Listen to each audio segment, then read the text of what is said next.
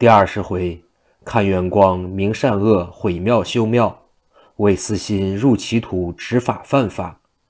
董氏夫妇听新闻说再不来装银子了，张氏说道：“兄弟，盼你以后常来看望我们，不要忘了傻哥哥嫂嫂。”说话间，张氏落下泪来，董喜才的眼窝也湿润了。新闻心想，有人之情，同样有悲欢离合，遂说道：“兄嫂不必难过，小弟有个办法，能使你我两家不断往来。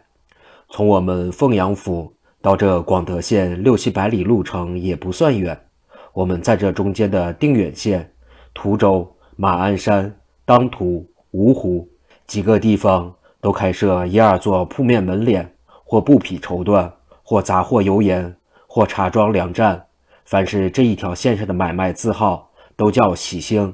什么喜兴茶庄、喜兴粮站等，都代表是咱们弟兄合伙的买卖，所赚的钱1年2次救济这一条线上的灾民。这样最低你我每年也要冬夏相会2次，若是春秋算总账，我们就能见面4次。几百里路，车马方便，只要咱们弟兄心不变，往返住亲家有何难？”几句话说的张氏破涕为笑，还是我兄弟有文采，想的办法好，你们哥俩年前就把买卖操持起来，省得叫我着急。现在董家已有了3个家人，一个老婆婆，一个小姑娘，是无家无业的苦命人收揽来的，还有一个老头，是个哑巴，在用人方面都是新闻的主意，这样人不会有什么坏心的。次日早起，新闻见嫂子给丫鬟梳头，笑道：“嫂子如此待人，古今未有，他们永不会有二心。我过了年，先接嫂嫂到我家去住几个月，今天可要走了。”早饭后，张新文起身回奔凤阳。张新文第1年按规定去见哥哥嫂子，果然把这一条路线上的买卖开设起来，在买卖铺户里所用的都是哥哥的同乡人，也时常接嫂嫂来住。新文的父亲也拿了回头，说来也巧，新文23岁了，他母亲42岁，又生了一个胖小子，取名兴武。张老头一高兴，对大儿子也没气了，他对刘福忠说：“我大儿子是你姑爷，就给你们家了，我就要这个二的。”当然，张新文老爹娘和小弟弟3口人的生活也是一步升天。新文在本地面上2州3县1府内各种商业开了若干，土地买了不少，人要有钱就有势，在当地朋友亲属无不亲近。张新文冬舍棉，夏舍单，死丧舍棺木，患病舍医药，善名远扬。只是有一样，他把西半街的庙宇拆得一干2净，他要报复，无论僧道尼姑进西街来就打。家里养着12名专打和尚老道的打手，住在东半街的马知府专门鼓动人多修庙，一来二去，张新文和马知府之间的仇恨越积越深。马洪成后来也分析到了银子是庙中老道捣鬼，只是不愿改口为新文开脱罪名，承认自己无良的错处。他怀疑新文的陡然之负不知从何而来，多次派人暗中了解，到西街观望也没发现什么。当见到张新文大肆拆庙，殴打僧道，马知府认为这是犯罪，不过他也不敢轻动，暗中写了1纸公文，呈交安徽监察御史。安徽监察御史郭鼎臣前年冬季为一船救灾银沉在江心，无法弥补，非常着急。张新文听到消息后，主动送20万两银子为郭大人摆脱了危难，郭大人深感厚意。现在见了凤阳府马大人的呈文，当时给了回答。回文大概意思是说，张新文毁庙不信神，自有神佛见怪，与知府无关。张新文年年救灾，赈济贫民，功德不浅，从未见过府台大人对张新文表彰的一指一字，此乃做官失职之处，如当检点等语。马洪成知道告不倒张新文，心又不甘。他手下有一家将名叫钱泰，此人精通武艺，马上部下无所不能。马洪成当知府不过半年，钱泰经朋友引荐，给马知府当了家将。钱泰实际上是金人，汉话说得好，真名叫金葛泰，32岁，每年跑京都递公文、领俸、领公款各项事务都由他去。不可告人的是，他还刺探军情，准备回北边报告。钱泰建议马知府做买卖，由他去北边蒙古地买马，一匹马只花5-7两银，回来后运到南方，可卖30两银子。每次总是买400-500匹，知府获利不少。钱泰昨夜又买回400匹马，尚未南下去卖。正在这时，知府马洪成找钱泰到府中议事。钱泰来了以后，知府马洪成派钱泰晚上去行刺张兴文。这一天也正是济公和尚来的当天。济公和尚吃完酒，到晚间把张兴文父母、岳父母、妻子都找到一处，给他们看圆光。圆光呈现的正是三皇观小道童偷300两银子和他师父埋藏时的一幕。张老汉看了圆光，觉得实在对不起儿子，心中十分歉疚。济公又对张兴文解释说，你与马洪成乃前世冤家，今生对头，再不要想从前事了。我要罚你将做错的事情补过来，你要把拆的庙全盖上，从此无论僧道俗凡来你门上求衣求食的，都一律好生看待。至于马洪成，他的报应近在眼前了。天气不早，大家各自休息。和尚说，都别走，再稍待片刻，等我抓了刺客再回屋睡觉，睡得踏实。大家听了都大吃一惊。和尚用手往外一指，对大家说，看着，掉下来了。话音未落，从房上咕噜噜掉下一人。这人到地上站住，刚要扭身往外跑，济公说，进屋来。那人一转身就跑到屋里，还是站着不动。屋中男女老少吓得战战兢兢。这个刺客穿一身青，青帕包头，背着单刀，有30开外年龄。济公说道，你叫什么名字？谁叫你来的？这人说，我叫钱泰，马知府叫我来杀人，我在房上听屋里说话不敢进来，你一说让我掉下来，我也不知怎么就掉下来了。济公说，大家都睡觉去吧，再也没有人行刺了。今晚就在这屋，我看着他，明天早晨自有人处置他。原来前天晚间，监察御史郭鼎臣梦见济公叫他如此这般，故此昨天已派人动身来凤阳见济公。次日早饭刚过，监察御史派的6个人到了。济公先叫2个人押解钱泰起身。济公与张兴文告辞，佟四明上差到了府衙。马知府自知事发，以进内宅打点行囊为名，关了门悬梁自尽了。家里人大哭一阵，安排出殡不提。这时御史郭大人也到了。郭大人对济公说，圣僧看此案怎么办？济公说，大人升堂问问钱泰就可以结案了。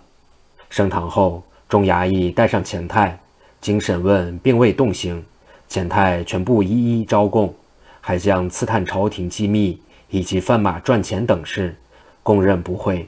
马知府已死，不再追究，由凤阳府师爷暂时代理凤阳府事。单说济公活佛出了凤阳府，用宴法回到临安，走进城门，自言自语地说，死孩子精快要做雷了，倒霉的日子就在眼前，吃饭去。济公进了一家饭馆，找个座位坐下，伙计认识，说道，大师傅好久不来了，吃什么？我给您烫点新来的好酒，您就吩咐菜吧。济公说，可不，紧跟魔崽子、撕孩子、蛤蟆老鼠的怄气了，好不容易今天有点功夫就来了，你给我来个爆炒馋酥，一个溜蛤蟆爪，眼不见嘴不馋。伙计笑道，大师傅又来玩笑。伙计笑道，大师傅又来玩笑，饭馆里哪有这东西？再说也不好吃啊。好吃？怎么没有？济公眼看着他身后进来的一个老道说：“平常没有，现在就有。”伙计说：“干脆我给您鼓捣两个菜吧。”这时老道故意坐在济公对面的桌上，也要了两个菜一壶酒。时间不大，和尚老道的酒菜都上来了。这老道是白骨道人的徒儿，9000多年道行，是个蛤蟆精。这次是为给师傅当前锋，寻找济公。原来乌云老祖算出了济公蒙骗八魔缓期决斗的经过，乌云老祖将计就计，暗中派人去万花山暗主八魔先去峨眉后山炼成离位七火，调和在魔火幡上，以后再找癫僧报仇。即便不能火化金身，也能让和尚回不去西天，难过且懒山。然后乌云老祖召集10000年以上的妖仙，他不说八魔死或没死，只说济公是八魔的克星，必须铲除祭奠，才能免去万妖后患。白骨道人首先自报奋勇要找济公，乌云老祖又一再鼓励他，他就叫蛤蟆精为自己的前站先去临安府寻找济公。白骨道再三嘱咐徒弟，在我未来之前，不可自行与和尚作对，必须师父我到了，合力会癫僧。蛤蟆精是才见和尚的肮脏，已料定是济公了。及至济公要的菜都是骂人，他只能暂时忍耐着，个人吃个人的酒菜。这时济公又说：“掌柜的，以后生人来吃饭可得先要钱，这年头竟是蒙吃蒙喝的，没有钱就敢下饭馆。”老道心一惊，知道济公说自己呢，可他心里想，我有钱难不住我。和尚接着说：“有人弄铜骗子当金子来蒙人，临安城的人可不好骗。”老道也非常聪明，忙取出自己的皮搭子抓了一把，一看果然都成了黄铜。他知道这定是和尚使了法，遂忍无可忍地问道：“你可是癫僧？”和尚一晃脑袋：“然也。你可是蛤蟆精？”气得老道怪叫道：“找你如钻水取火，压沙求油，今日相遇，乃是你死期已至。”和尚说：“我找你如在黄鼠狼堆里找耗子，不知你是什么种变的，我叫你半死不活的，叫你活受罪。”老道说：“出去你敢不敢？”和尚说：“走，上外边现原形去。”两个人一前一后往外走，刚到门外，老道用手一指和尚，敕令。和尚一笑道：“喝令！”老道抖手祭出了打仙珠，出手急如磐石。济公伸手说：“这儿来，这儿来！”石子落在济公手上，又缩如弹丸。济公放入衣袋，笑着问：“还有没有？快拿出来瞧瞧！”老道又打出一件翻天印，仍被济公收了。这时济公连冲老道3张手，3个掌心雷击出，老道现了原形，是个大蛤蟆。济公说：“你共害了100多个人了，再不能容你。”说这话，用手向正南一指，借来3昧真火，将蛤蟆烧死，骨肉化灰。这时就听身后有人喝道：“癫僧，好狠的和尚，我与你势不两立。”和尚回身说道：“不两立你就快死，你晚来一步，要是快点，还能和你徒弟一块去。”原来白骨道打了一个寒噤，屈指算来，知道来迟一步，徒儿已死。僧道相逢，刚要动手，济公将收他徒弟的2个宝贝冲白骨道打去，白骨道挥手打落在地。济公说：“老杂毛有2下子，瞧这个！”呼的一声，一朵大莲花打向老道面门，老道伸手一抓，原来是个莲花瓣的大碗，里边满满一碗汆丸子汤，烫得老道直抖擞手。啪的一声，碗掉地下打碎了。饭馆里跑堂的端着油盘给桌上送丸子汤，到桌上碗没了，看热闹的大笑。白骨道哇呀呀怪叫：“好和尚！”济公说：“甭叫好，和尚老爷没工夫哄孩子，走了。”因为白骨道取出了子午阴魂绦，系在空中，这东西魔力很大，和尚不能接，一沾边就完了，所以要走。和尚踢里踏拉往东跑，白骨道后边追，一边追一边说：“和尚，你也是有怕的，不是万能，我看你往哪里跑。和尚说，你管不着，我找四海子经去算账，好好管教管教你。白骨道追出城去，不见了和尚，只得泱泱离去。和尚又进了市场，走在一个卖香肠卤肉的摊前说，掌柜的，你这秤有毛病吧？昨天我买了半斤香肠，没吃几口就没了，你这秤我得看看。掌柜的名叫尤德里，是由宁波府前3个月迁居来的，他的秤杆是空的，里边灌了水银。掌柜的尤德里赌气把秤递给济公，济公接过秤来，双手掐着秤杆两头摇晃，装不懂，说道，这秤里怎么有玩意儿，来回跑呀，快把秤杆撅折了看看吧。尤德里一把抢过去说，和尚，快一边去，少捣乱，不是看不起你，一辈子也买不起肉吃，你根本没买过肠，什么不够秤。济公说，你别顺门缝看人，今天叫你看着买，来半斤。一伸手取出1000多银子，交给尤德里说，剩下的找给我。尤掌柜卖着半斤肠出汗了，因为2根整肠1斤多重，称好心儿放在半星星上还低头，又拿半根放在盘子上还低头。尤德里纳闷，啊，这秤怎么了？济公说，没毛病，就是还不够呢。尤德里又放上1根，秤杆勉强算平了，又找了钱。这一来，马上买肉的排队了，都抢着买，大家排队挤着，想不卖不行。为什么？一个挨一个的不间断，如果不卖，后面的人该问了，怎么卖给他不卖给我？时间不大，卖光了。